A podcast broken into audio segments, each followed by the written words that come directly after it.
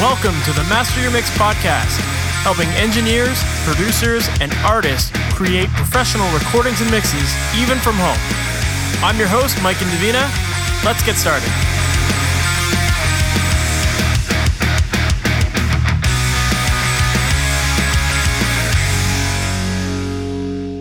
Hey, welcome to the Master Mix podcast. My name is Mike Indovina, and thank you so much for being here with me today.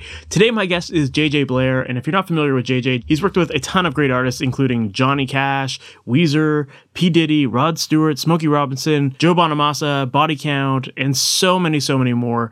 And in this interview, JJ does a great job of describing the process of recording vocals and how to get a pro vocal sound and all of the little considerations that have to go into it. And also, we get into the topic of understanding your signal hierarchy and what elements are the most important in your signal chain so that you can make sure that you're picking the right tools for the job and paying attention to the most important things. Because oftentimes you know it's so easy to buy into marketing hype. A lot of different manufacturers are going to say that their their piece of equipment is going to get you the best sound. But does it really? Or is it just part of the chain and other things are more important? And that's definitely something that we get into in this interview here. And so jj just shares a ton of great advice about that. We also get into some other techniques about miking up drums. And jj also has a really cool technique when it comes to miking up snare drums. And he shares that in this interview. And we also get into his experience in working with johnny cash and what that experience was like. And i think it's a, it's a really cool story to hear. So i'm excited for you to hear this episode. Let's just jump right into this interview JJ Blair, thank you so much for being on the Master Mix podcast. How are you today? I'm great, Mike. Thanks for asking me to do this. Of course. For people who might not know your background or how you got into music and ultimately into production and mixing and all the stuff that you're working on these days, can you give us that story? In a nutshell, I'm primarily a musician, and uh, I, I, tend to make my living, you know, as an engineer, mixer, producer. Um, these days, I'm getting hired more to uh, uh, produce and mix or engineer mix them to produce um, for whatever reason. But uh, for me, you know, the the recording studio is a musical instrument, and it's a part of music I've been fascinated with as soon as I knew it existed. So um, it was, you know, recording was something that I, I always wanted to be involved in ever since, uh, you know, my I grew up with reel to reel recorders in the house and would play with them and learned how to edit as a kid and a number of other things. And uh, when I was in high school, um, even before you know, I had a little Tascam multi-track. I figured out how to overdub by basically recording from one cassette player to the next and and going you know and, and recording on top of that. Um, and it's just always a part of of, uh, of, of things that fascinated me. Even you know when I when I started listening to uh, records, I started noticing the production and looking at the notes and seeing who produced and things like that. And and that was uh, um, something that always uh, drew my uh, fascination. Uh, and has always been an important aspect of, of music for me because I like, you know, I like live music, but I like records, you know, like records really do something for me.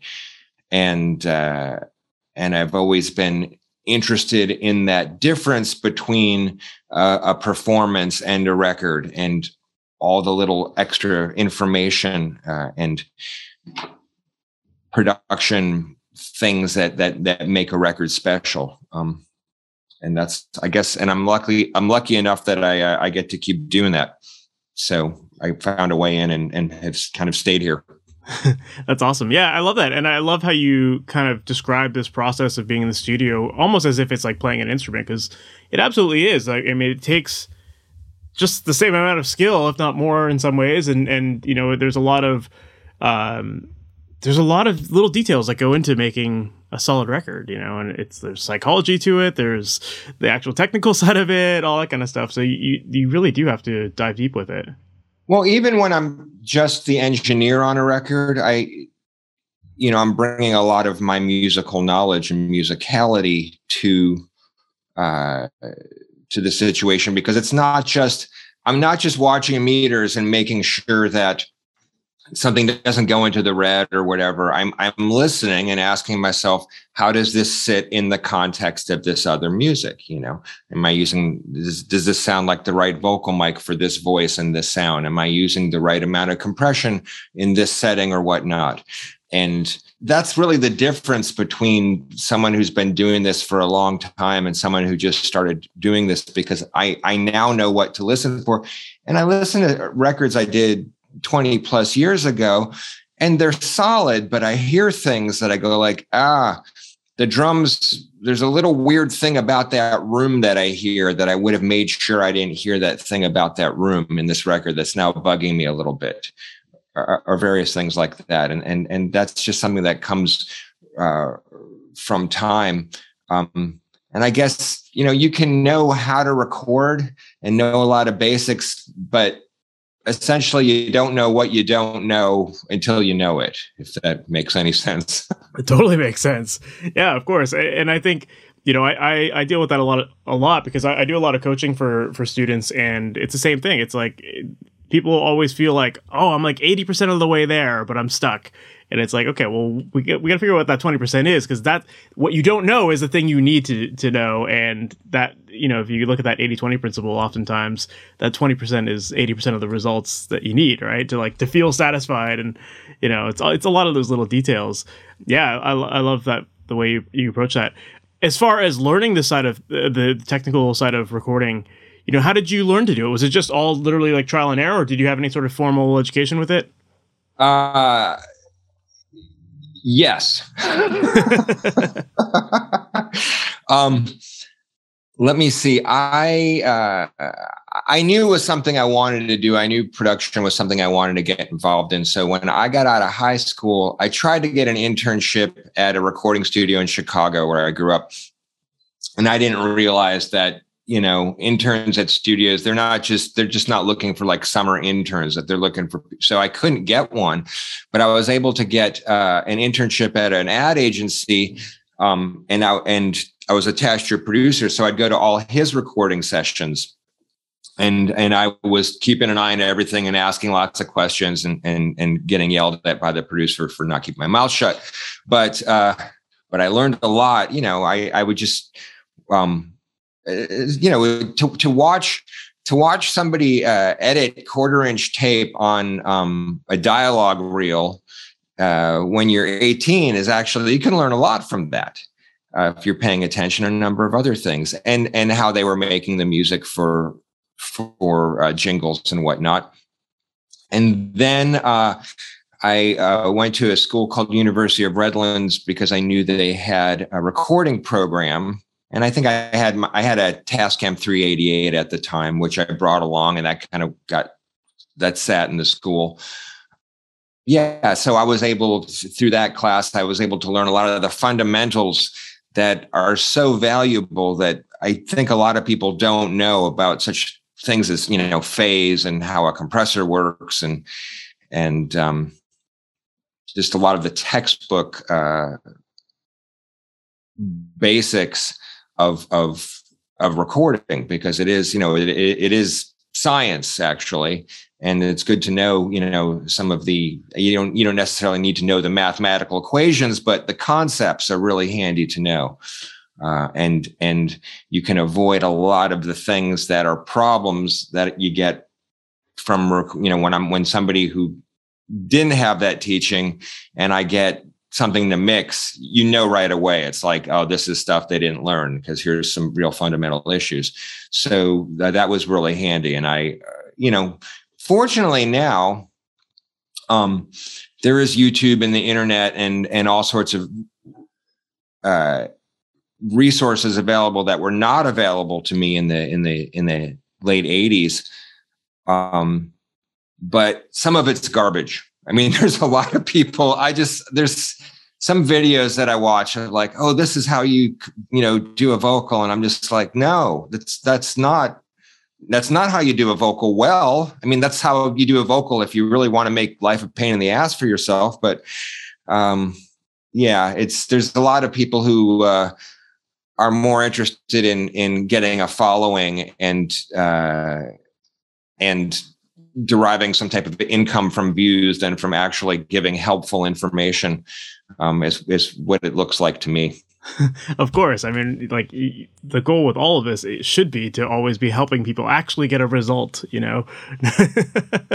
well, but yeah, like I said, you don't you don't know what you don't know until you know. of course, of course. Well, it's funny you mentioned like um, watching videos of people doing vocals improperly you know what uh as far as like recording vocals let's talk a little bit about your your process. Like you know what are some of the mistakes that you commonly see people making versus how how you would treat a vocal session? Well I'll, I will tell you the the session i was just on right now it's with a you know with a successful session singer and she was talking about how during lockdown she had to learn how to uh, record herself and she just said it's so nice to be able to work with an engineer and have it sound good and you know to me. And and so the first thing to know is in terms and it's really anything you're playing. If if you're listening and it sounds good it's a lot easier to perform but vocals are so it, it's really so important to to uh, hear yourself well and feel comfortable and and just knowing that going going in uh, can help people. So my idea is make it sound like a record on the way in. I do not eq to on the way in. That's simply my own thing. I'm not saying it's wrong but there's a lot of reasons i don't do that. One is because i have to go back and change things at some point and and uh, maybe have somebody come in several days later and touch stuff up. Uh, their voice may be a little bit different and the eq you pick one day may not you know uh, or if it if it's not something with a detent, you may not get the exact same setting. And so the main EQ that I choose is the microphone. And I'm very lucky that I have just a r- ridiculous amount of vintage and, and great new mics. So I can go and I, I can hear a voice and pretty much tell right away this is a 47 person, this is a 251 person, this is a 67, you know, whatever it is. I don't like to do a lot of shootouts. I think they're a waste of time, but sometimes we'll just go like, we'll put up maybe every once in a while we'll put up two, three mics if if it helps whoever is producing, if it's not me, to feel confident. Uh, but if I put up the wrong mic, I pretty much know right away. I don't need to choose different mics. I'll, I'll, I'll, i go with my instinct. I, I know the sound of my mics really well then I can basically tell by somebody's voice. And here's an interesting thing. You know, sometimes you're wrong. I I I um I work with Smokey Robinson a lot. And the first time I worked with him, because you know, he's got that high, you know, falsetto thing. I did uh that's not an imitation. I'm just because I do that's a lousy imitation. But but I'm just explaining where his voice is. I was like, oh, that's a 251. There's a lot of air, it's falsetto. And what I didn't know was there is this little harmonic thing in his voice that on a 251 just came across like an ice pick because the because a a, a 251 has a really nice high end extension. It's very smooth. It's very sexy, but on certain voices where there's like gravel or vocal fry or something, it can it can really betray you. And I threw that up and I was like, and I heard it and I was like, oh shit. Um, so I from then on, I was like, I need to go to something that'll sound airy, but not be that forward. And we chose the 49, and that's the mic I've always used with him. So that's using the mic as EQ. There's other things you can do. You can, you know, turn it off axis. You can change uh, the polarity. Um, people don't know this, but figure eight makes it darker. Uh, I've put the 251 on people where it was like the right mic, but just too sibilant and I put it in figure eight, and that was it. And I did the record with with with a 251 in figure eight to to tame the sibilance on the mic. So th- that's one way to EQ with the mic, and then you don't ever have to touch an EQ. You know, you have proximity effect. The further away you take it from from the person, the less bass there is. Uh, you have off axis response. The more I turn it, the less top end there is. Those are ways to you know EQ a vocal without having to use an EQ. I like a mic pre with a lot of headroom. I like a very open mic pre. Uh, I use a Vac Rac mic pre. And the reason I like a lot of headroom, I, I started out liking Neve 1073s on vocals, but then I would have somebody like dig into the mic, you know, they dig into their vocal and they could do that thing where it would just, it would distort and overmodulate. And that's just because, you know, there's headroom issues on Neve sometimes if you're kind of up against it. Uh, and and I not only did I just think that the Vac Rac sounded better than the Neve, I never had that problem. So that's usually a go-to for me. I have one that I can bring with me when I don't have sessions here. Uh, and then the compressor is super important. And compression is such an important aspect of a good sounding vocal. It's really going to help the singer to hear themselves compressed. They're going to hear the little nuances. It's going to smooth their vocal out. They're going to feel more comfortable. And if you know how to compress right, you know, you you just put it to tape that way. Um, and for me, the trick is to have something with a fast ish attack. Like an LA2A is too slow. And what I mean by that is it kicks in like a little bit slower. So the thing that gets in first is the transient. And so it'll, so you'll, you'll increase your sibilance with an LA2A. So that's why I don't like LA2As on vocal. Sometimes people will put them after an 1176 or whatever. I don't really like to stack compressors too much on vocals. Uh, but 1176 is just that's a phenomenal. It's super quick. It sounds so good when you dig into it. And this is something else that compressors do that people aren't aware of. The more gain reduction you have, the more harmonic content will come up. Um, you'll start getting, you know, uh, depends on what circuit is, but typically you'll start getting more even harmonics coming up. And that helps a vocal sound thicker and adds character to it. Um, and and the type of uh, compression you use can also sort of increase the sound of their air and make them sound airier. Um, and it just in the end that just makes a vocal sound much more professional and sound like a record. And and that's always my goal is like i want it to you know i, I just want people to put up faders and go like oh you know this sounds pretty close to a record. There's always tweaks you want to make. I think early on i was too interested in recording flat. And then uh, I, I realized like have an opinion and, and stick to it and and you don't know and and whoever else is going to have to work on this later on i want them to work with my opinion. I don't want them to reinterpret my you know i don't i don't want to leave anything open for interpretation. I want like this was this was the sound i chose at that time for a reason and you're stuck with it. So. Yeah i love it man. Like that I, it's such a great point that you bring up about using microphones as an eq because so many people don't think about that. Um so as far as because you'd mentioned like you're not doing shootouts and that kind of thing, you kind of just you know by now your experience has told you what mics to use when. But as far as um, learning your microphones and and kind of identifying maybe like the, the frequency uh, response of them and that kind of thing, like what advice would you give to people to learn their microphones so that they can make those decisions on the fly? Well, you know, I'm not saying that these things are accurate because they're not.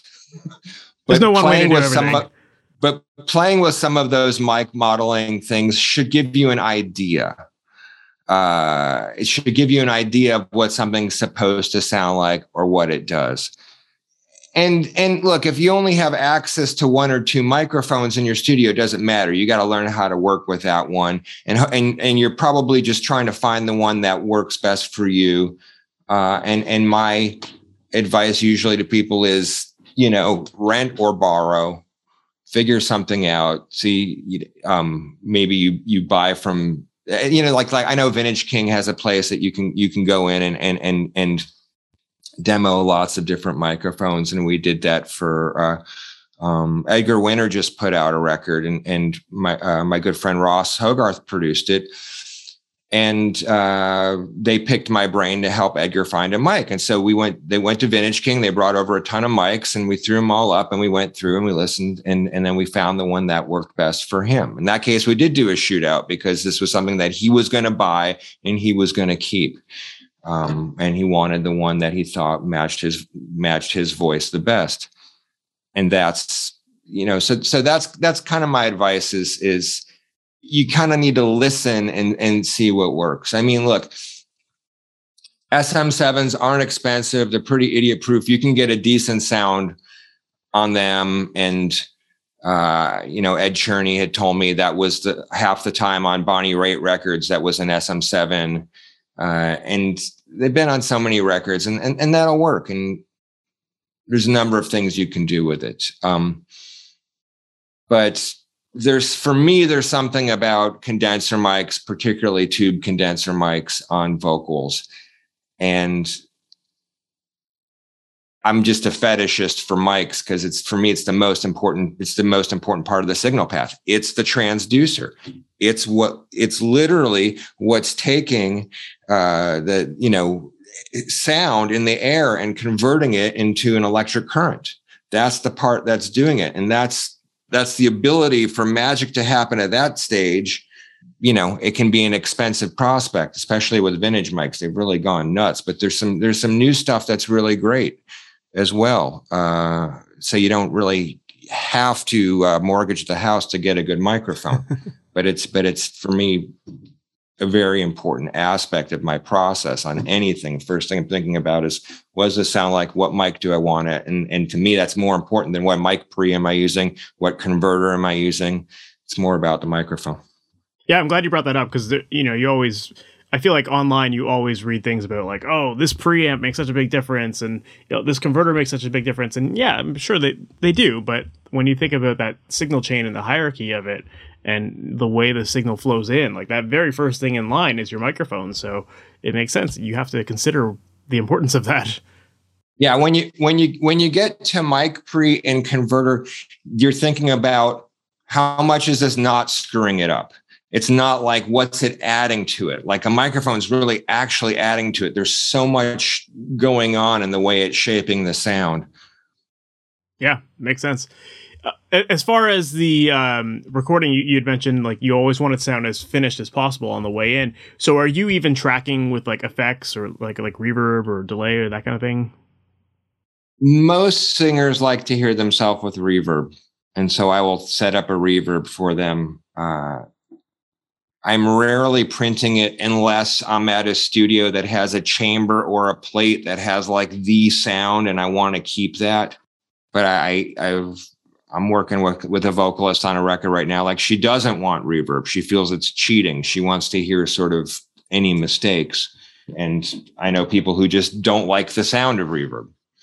Um, but I think reverb's helpful. And I'm working in the box the majority of the time you know, it's up, it's usually up to the mixer, whatever reverb they want, but I'll, you know, I just, I, I, I'm going to have one of my favorite reverbs on that session, uh, with, for the vocal as we're working with it, which is going to be usually the, the UAD, uh, ca- Capitol Chambers.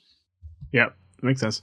Yeah. I mean, whatever you can do to make that singer feel more comfortable and get that better performance, right? That that's kind of the whole point of what you're saying here is just like make them sound as best as they can be in their head, and then they'll they'll feel great and they'll give a better performance.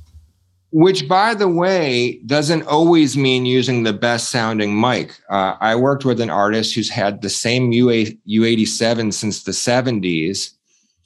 And I, I'm not a fan of U87s. They're not, I mean, they're not they, they were great mics as a microphone that would work on everything but they rarely ever win a shootout for me and on vocals they tend to sound a little boxy for me and i put this glorious m49 on him, and everyone in the control room was like oh my god that sounds so good. And the singer was like it doesn't sound like me. I don't like it. I need my 87 you know which was not as good a sound. But that's what he was comfortable with and that's the most important thing was that he sounded like him that he wasn't fighting his vocal sound. That's what he wanted to sound like and and so we we gave him his 87 and uh, we just had to you know make it sound a little less whatever it was in the mix for sure yeah that's really really good point. and it's funny because i was actually um before this interview, I was interviewing uh, Sarah Carter. I'm not sure if you're, if familiar if you're familiar with her, but she was recording Corinne Bailey Rae, and she was talking about how when she recorded her, uh, she used to always put compression on the vocals on the way in, and and Corinne basically was like, I can't have compression on my headphone mix because it's gonna screw me up. And it was like, okay, well then that's that's what we do. Like you know, it's just yeah. whatever you can do, and not every singer is going to be as aware of uh, of the signal chain and how that affects them, but you have to be able to read the room as well. Brandon Fields, who's a very well known saxophone player, he was like he's like no compression you know he just he didn't want any compression uh, because it was going to mess up his sense of dynamic. And i was like all right you got it. Yep so then with the mics being the most important thing how do you feel about all of these mic modeling mics that are coming out? I think it's an interesting concept. I beta tested one of them. They didn't like what I had to say, which was like, I'm like, because I had a lot of the mics they were modeling, I was just like, it doesn't sound like them. You know, it's, it's, and they disagreed. And I was like, all right, well, I don't know why you hired me, but this is my, you know, this, this is my forte. Here, someone directed you to me for a reason. And I, I think it's, you know conceptually it's great and and and some of these various ones uh these there's a couple different ones and some of them actually have things that are very handy like the fact that you can uh um you know you know remember how i said figure eight makes it darker mm-hmm. but figure eight one of the benefits of figure eight is the off axis rejection so you know anything that's 90 degrees off axis um, should be a lot quieter. So it's a good um, polar pattern to choose if you've got like an acoustic guitar and a vocal and you're trying to keep the acoustic out of the vocal. Uh, so some of these modeling mics can bring in the back capsule without making it dark. Uh, and then you get the rejection. So, you know, there, there's some interesting technology in terms of that. It's not that I don't, it's, it's like microphones are so and and and I, I, don't mean this in, in terms of like the, the, the mixed meaning, but they're so dynamic in terms of their response that it's not a static response to how they react to anything. I think it requires so much uh, uh, processing to to include every aspect of it. It's not just a it's just not just a frequency curve or or some type of uh, harmonic distortion that's going on, and a lot of them it's just like yeah, this sort of sounds like a 47. It's missing that thing. It's missing that thing that like a 47 more 47 is the tube is extremely microphonic. And that's part of what makes a 47 have this sort of uh, uh, chesty mid range that the tube starts sort of activating and ringing up, and you get this little harmonic overtone that happens. Uh, and how do you model that? I don't know. On the other hand, I will tell you that there was a vocal that um, was cut with a 57 into a Mackie onto an ADAT. And people used to go, man, that sounds so amazing. What's that mic? I'm like, it's a 57 into a Mackie. what you're hearing is the 1073 EQ and the shitload of 1176 compression I put on it. That's what you're reacting to. That's that exciting part. So anything that anybody is going to use that's within their means that helps them get a sound that works is fine. Uh, I, and and I, I, don't think that they're not a valid tool. I think they're an extremely valid tool, an extremely helpful tool, an extremely good tool for people to to educate themselves. I, I just think that the hype isn't, you know, they don't they don't live up to the hype of what they're supposed to be. And that's you know that's just for my sure. opinion, but yeah, and, and it's also like, what do you Sorry, expect? my buddy with... Steven Slate's going to disagree with me on that one. but it's also like, what do you expect with like a, a six hundred dollar microphone or something like that? You know, compared to you know these mics that go into the tens of thousands. You know, it's there, there's going to be differences, and you just have to accept that it is. It's a completely different tool that is just kind of an EQ graph. Yeah, more or less. I mean, look, I have come to mix completely in the box for a number of reasons. One being the recallability uh, and the reliability. And I use, um, you know, 95% of my plugins are, are UA recreations of other stuff. Um, and do they sound exactly like that? They're pretty darn close you know but that doesn't matter it doesn't matter that it sounds exactly like it it's just sort of it's doing the general principle and me getting me being able to sort of get like i know i know why i want to use an EVQ here as opposed to a trident eq here as opposed to uh whatever ssl eq or something and and i'll and i'll just go in that and it doesn't really matter that it's not exactly the same thing. It's it's more kind of like this is the direction of how I want this thing to sound. And it's the same thing with the vocal. It's like is is I don't think anybody's ever going to be able to model a 251. It's just too complex uh, sonically, like what's going on inside the thing. Uh, you just unless there's going to be like a standalone computer or something. But um, does that mean you can't get a great vocal sound that isn't going to be useful on some record? Of course not. Mm-hmm. Yeah, that's a good point. Uh, to to go along with the the idea of like a vocal session or or really any is any recording session for that matter. I've heard you talk about how you like to work really fast when you're tracking, and you kind of don't like to really spend a lot of time in the setup, and you just like to be ready to go. Um, I was wondering if you could talk a little bit about how you like to prepare for your sessions so that they can run efficiently and quick. First thing is I always try to have a game plan. If I'm working at another studio, I will coordinate with the assistant there and make sure, you know, find out what mics are available. I'll give them, I'll, I'll send my whole uh, sheet of like, this is what I want on what, going through what, patch it this way, insert this. And that usually starts if, if I'm producing, you know, I have an idea of what I'm going for. If I'm not producing, I'm asking the producer, what do you want this to sound like? What are, what are we going for? And I ask, and, and it's very helpful when pe- people pick specific references because, you know, what is, I don't know what big means. I don't know what old means. I don't know what dusty means. You know, we have different versions of what that means. So I go, what record are you hearing, you know, that you want something to sound like? Uh, and that gives me uh, an easy reference point. And so I'll start thinking about how I want to do something based on that. And not every session's a record, too. You know, the thing I'm doing right now is for a TV show. So they just, you know, I, I'm I'm just sort doing sort of a, a, an uncomplicated what's a great vocal sound that I know that's going to work with this. But this is also where you know musicality comes in. Uh, I'm helping someone with a record right now that they're producing themselves, and they asked me to help produce their vocals.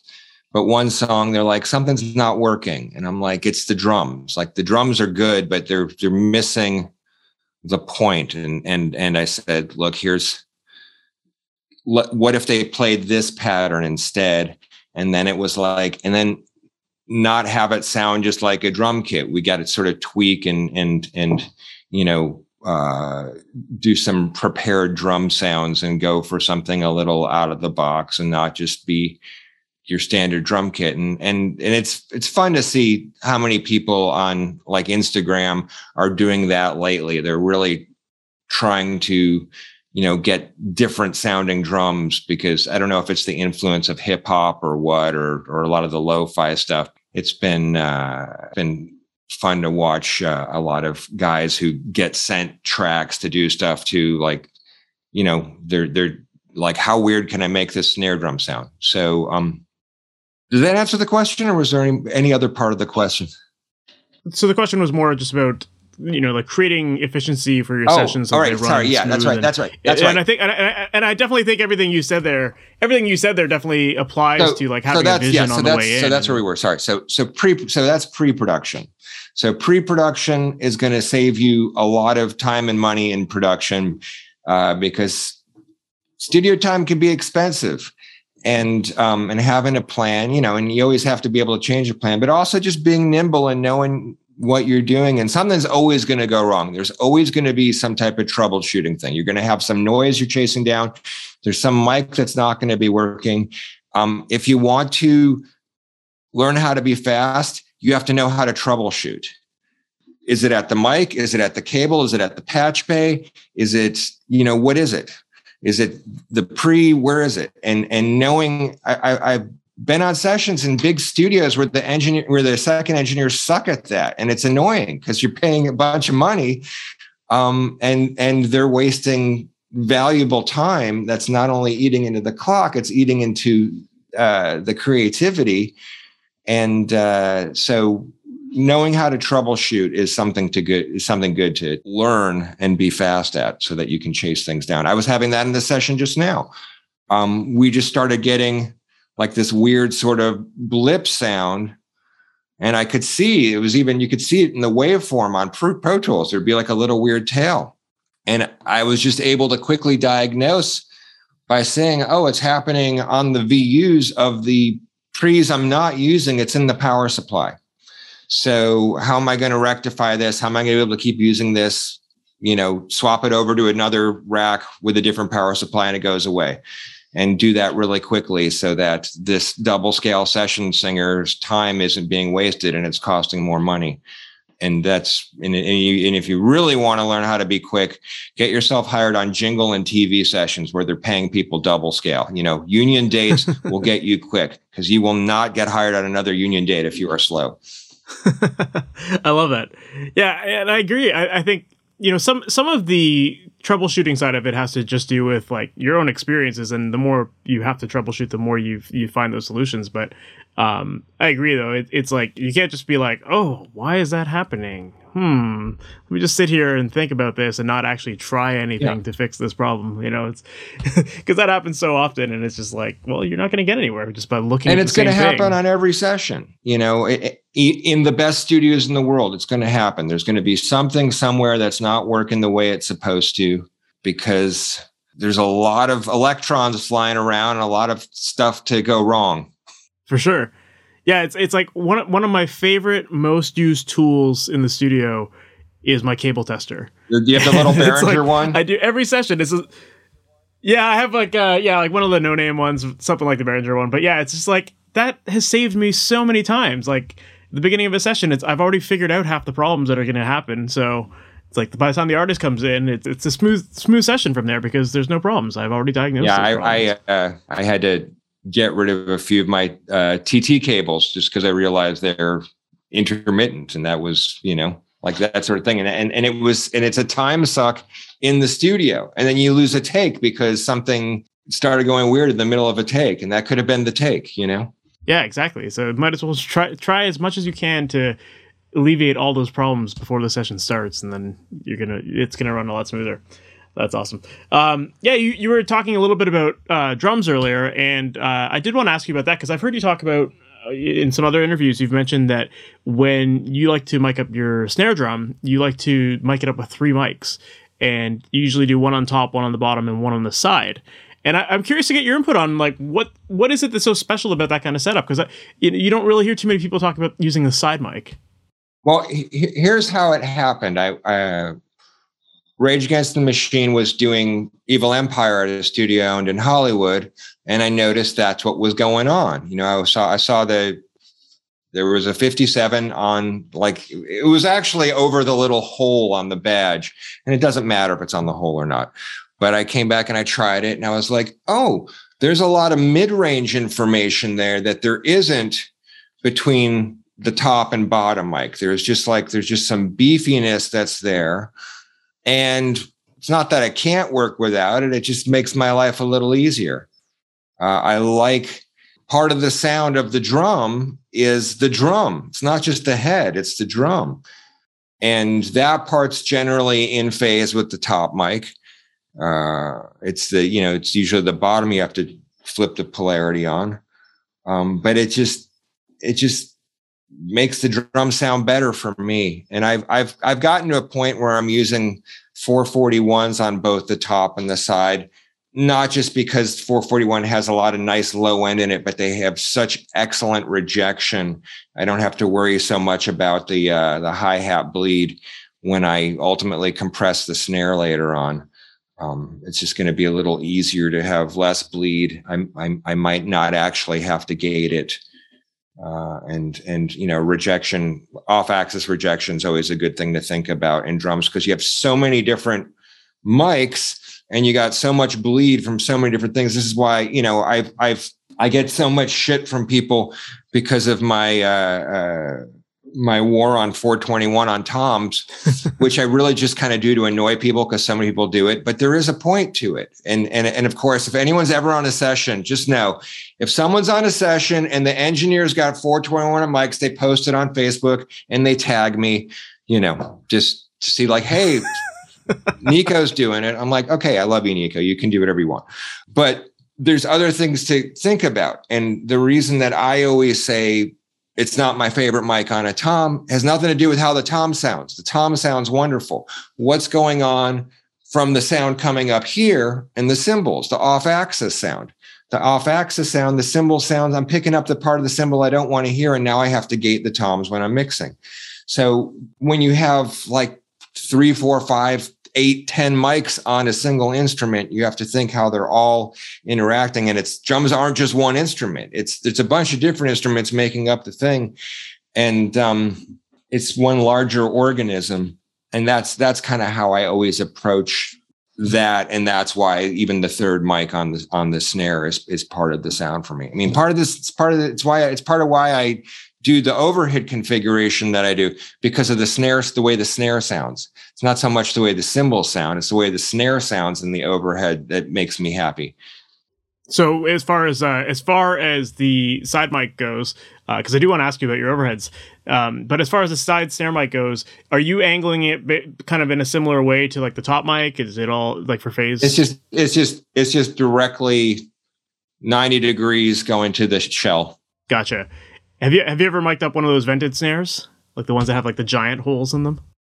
Uh, I don't know that any of my, I don't know that any of them have giant holes in them. They all kind of just have a regular, okay. you know. I'm, I'm curious. I, I happen to have a, a vented snare. It was like a custom made snare that I got that has like um like two inch holes in the side of it, uh. which which makes it like super super sensitive. It actually sounds incredible. It makes it super loud as well. Um, and I, I know like I've we've I've I haven't experimented with it live. In, or sorry, in the studio by miking up the side, but live we tried it and it didn't work live. But uh, but now I'm curious. I gotta I gotta try it out because yeah, yeah. For me, like I said, for me, it's more about the sound of the shell than it is the sound of the air. Yeah. Um, and I want to get some of that sound of the shell. I just sort of play with the blend. What my particular thing I like to do is I like to play with the blend, bust them into an EQ and then uh, after that, I sort of EQ what I want. You know, I'm typically adding a bunch of 10K to get the crispness and probably adding some 100 and then maybe going to do some three or some five in the mids. And uh, then it sounds like, you know, it's cracking. Yeah, for sure. got some meat on it. So then, as far as the overheads go, because you, you said that you you position your overheads really for snare optimization. What kind of overhead techniques are you using, or, or is it just like a matter of angling them more at the snare, or is it more I'm a I'm an isosceles triangle guy, unless somebody tells me they want something different. But gotcha. I like that because what I'm trying to capture with the overheads is a picture of the drum kit. I'm not trying to capture the cymbals. I'm just trying to capture the whole drum kit um, and I just find that that technique of the, you know, the one over and then the one over the tom like this, uh, pointing at the snare, um, gives me a, a perfect stereo look at the kit from left to right or whichever perspective you want to put it in. And then uh, I just have to make sure that um, the relative phase between my close mics and that uh, are, are working and every time and so I'll, I'll i'll introduce another mic and i'll listen to that one solid with the overheads. And if the bass goes away i flip the polarity and then the bass comes back. That's that's the relative phase that i want for those for those two mics. And i do that every mic i introduce. Yeah I, I, because and, and for me ultimately like that's the difference between using uh, samples and a real drum kit. It's a, it's a it's an organism. It's not just drums and cymbals. It's a mm-hmm. kit. You're, it's going to sound like a real kit because as much as close mics have a thing and that is a sound, that's not really what a snare sounds like. You know, the snare sounds like what it sounds like when you're a few feet away. Um, so the blend between those two things uh, is what works and like I said, occasionally there's times where I have to go with something else where I can't do that, where maybe I I'm, I'm just doing two overheads and not one on the side. But it's it's if you know, like when I record Vinnie Colaiuta, I have to just do overheads. There's too many. There's eight thousand drums. I can't you know put one over. It's it's not going to work. Um, but but the idea is the same. The the overheads are pointing towards the snare, uh, not towards the cymbals. Gotcha. And then do you treat your overheads? Because I know some people will think of their overheads more of a all around kit mic versus cymbal mics? Like, do you, do you how do you how do you approach yours? Except for the one producer that I work with, who happens to be downstairs right now, who always wants me to capture the cymbals. Um, that's what I do, and and uh, I tend to. I like a C12 or 251 type mic. Uh, there's other things that'll work, but that's kind of the easiest thing for me um, because I can.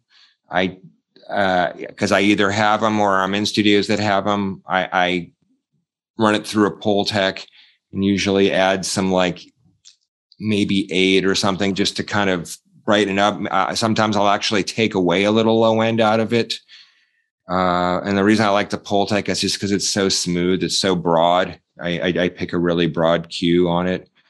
Uh, and I like a little bit of compression on that overhead just because I can, if I do something really fast, like a Neve 33609, what it's catching is the snare. So I can control, I, I watch the reduction and I can control my snare to cymbal ratio by that. Um, if I want more snare in the overhead, I'll use less reduction. If I want less snare in the overhead and have kind of like an, a, a, a more even sounding kit, then I'll, I'll, I'll hit the compressor harder. Uh, gotcha. And you know, compression also will give you a little more sustain in the overheads and things like that. Yeah, that's that's cool. That's good to know because yeah, I think a lot of people don't really know how to, uh, you know, what they're really looking out for when it comes to compression on overheads. And I, I think you brought up a good point there. Just like you can get a little bit more of an even sound when you're controlling the loudest part of the kit, which is typically going to be the snare drum cutting through the overheads. Because even even this even though the cymbals are closer to the mics, they're not always the loudest thing, and they're not always the most like you know explosive in the mix. And the snare is the snare is definitely going to be the more consistent thing that's happening throughout the whole track too. Yeah, and it, it's funny if you listen to a lot of those uh, um, the Beatles multi tracks that are out there.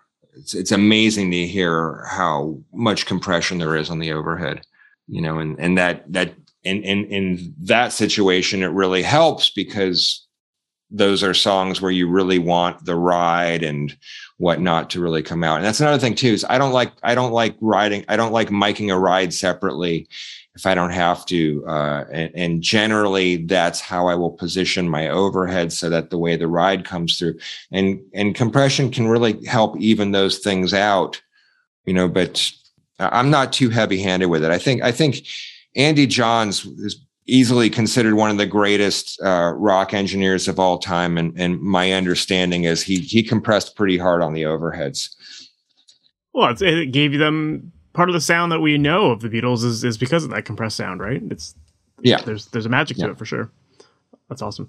Um, I'd love to ask you a little bit about uh, one of your projects that you've worked on that I, I think is like as far as your the artist that you've worked with is someone that just jumped out to me, and, and that's Johnny Cash.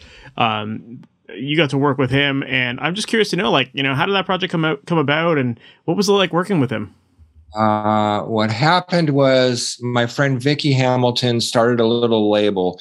Vicky was Guns N' Roses' first manager, and then she wound up working at Geffen after uh, GNR got signed, and then she in the 90s she started her own little label and Rick Rubin was working with Johnny at the time and said to, to Vicky, you should sign June Carter Cash.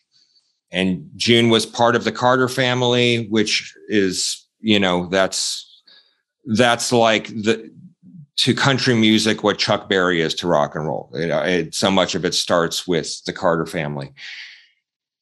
And she's a phenomenal writer. She wrote Ring of Fire, Oh wow! Yeah, everyone credits Merle Kilgore, but according to June, Merle was basically just in the room. but she, but that's that was her song, and the original idea was to have Nick Lowe produce it.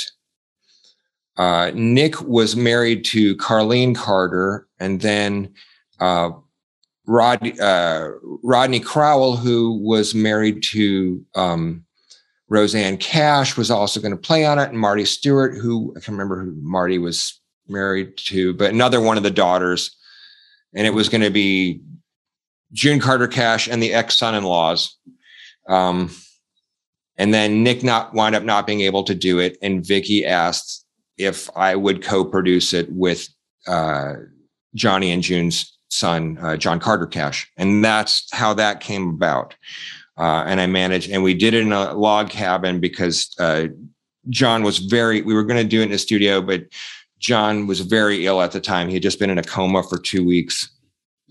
Uh, he had pneumonia, and he wanted to be close to the house so he could come over. So it was so that was June's record, but John was on it and he was there for all of it. Uh, and that was in less than ideal circumstances. And they, there was, I, I had to bring um, a whole coffin full of recording gear because there wasn't a lot of great gear at in the log cabin.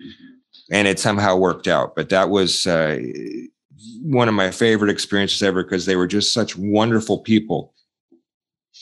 And I get to have this experience a lot where I'm working with someone and it's someone whose records I've heard my whole life.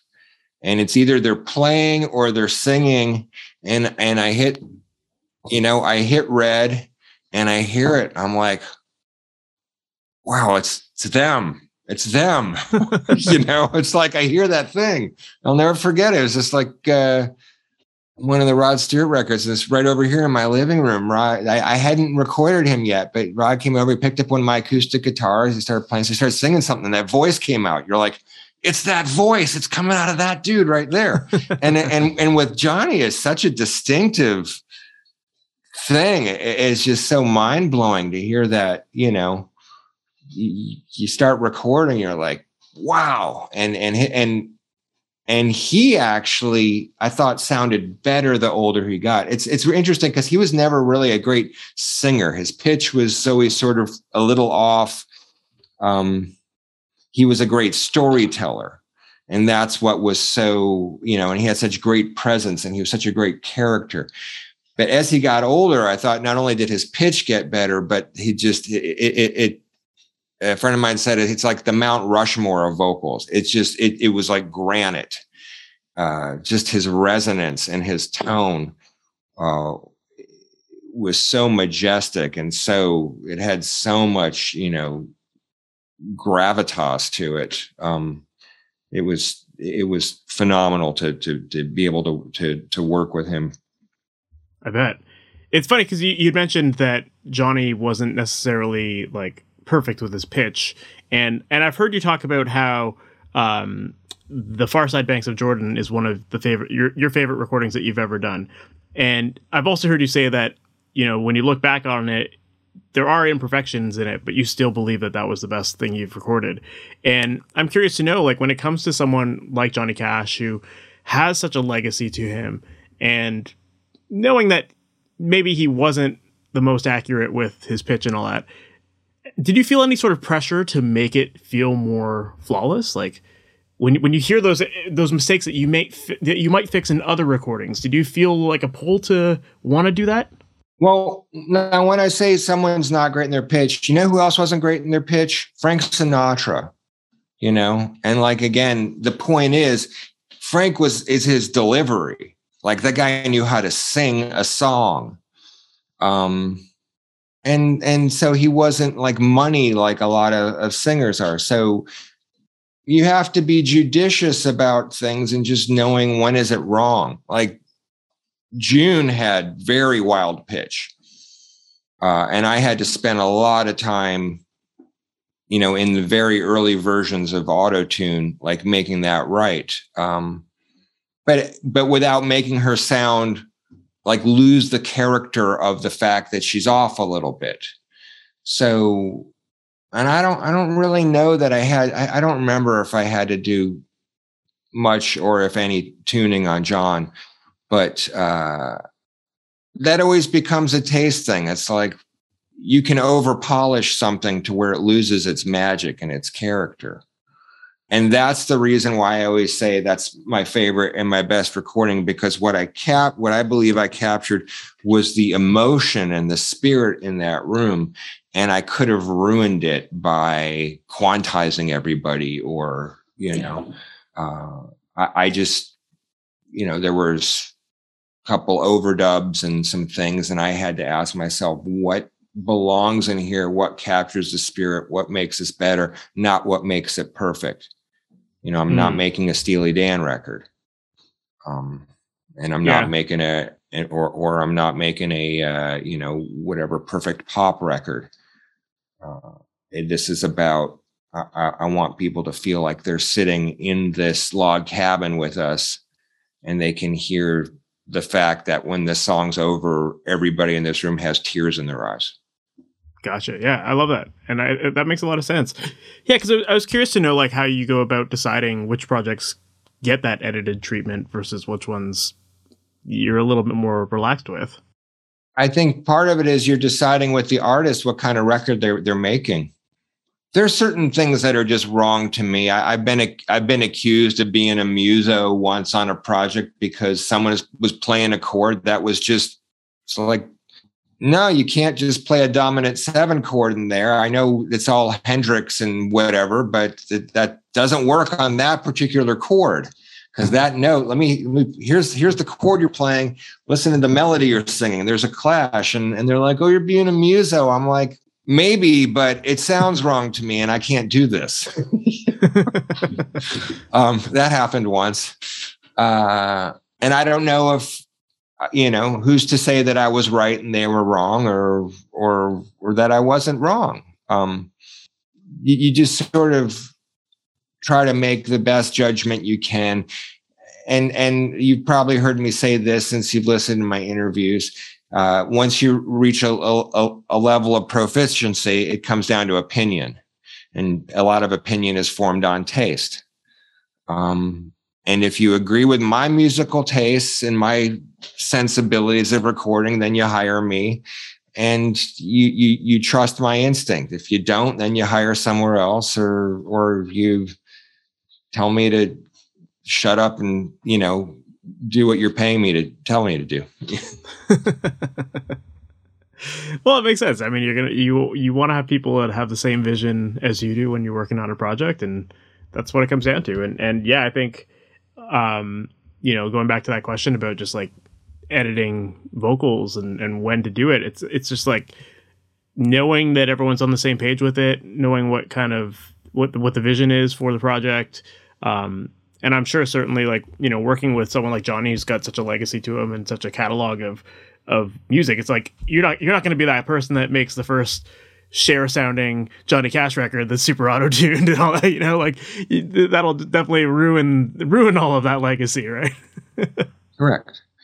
And that was and like June knew her her pitch was whack, and that was you know, she wrote about it. It was never, she would talk about how she'd always get the elbow from her sister during Carter family uh, um, performances. And, and I had to ask myself, like, what'll make her sound like her, but make this something that's easier for people to listen to?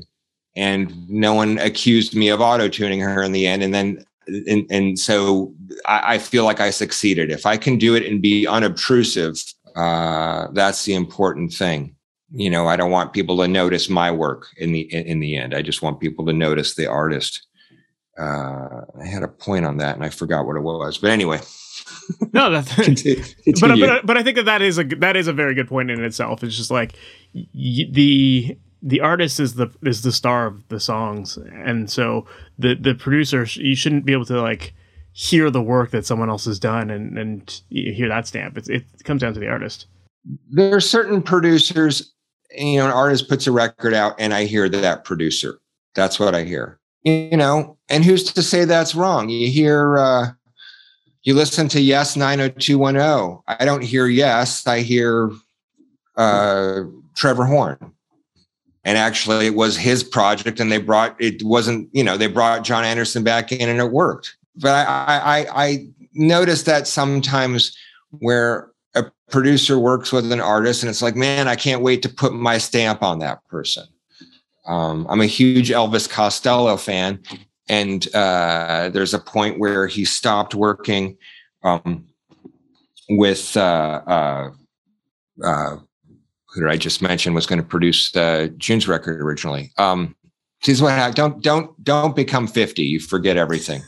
Nick Lowe. So he stopped working with Nick Lowe because you know, I don't know if it was the label pressuring him to have a hit, but he went with Winstanley Langer, and and it and it now it sounds like different records, and they're great records, but it just sounds it sounds like what they were doing on all those hit records, you know, and and and you, there's other producers that you you you can you can see it, and I see it, and I don't know that necessarily serves the artist for the producer to have that heavy a hand unless the artist has decided wow i want to make you know i want to work with i want to work with this producer because i want my record to sound like that other thing they did. But I, but I, I sometimes that's just not the case. I just see a producer come in and just go we're going to do my thing and and be oblivious to what the artist is is is is doing. And, it's just like well my thing works. Let's do it. Um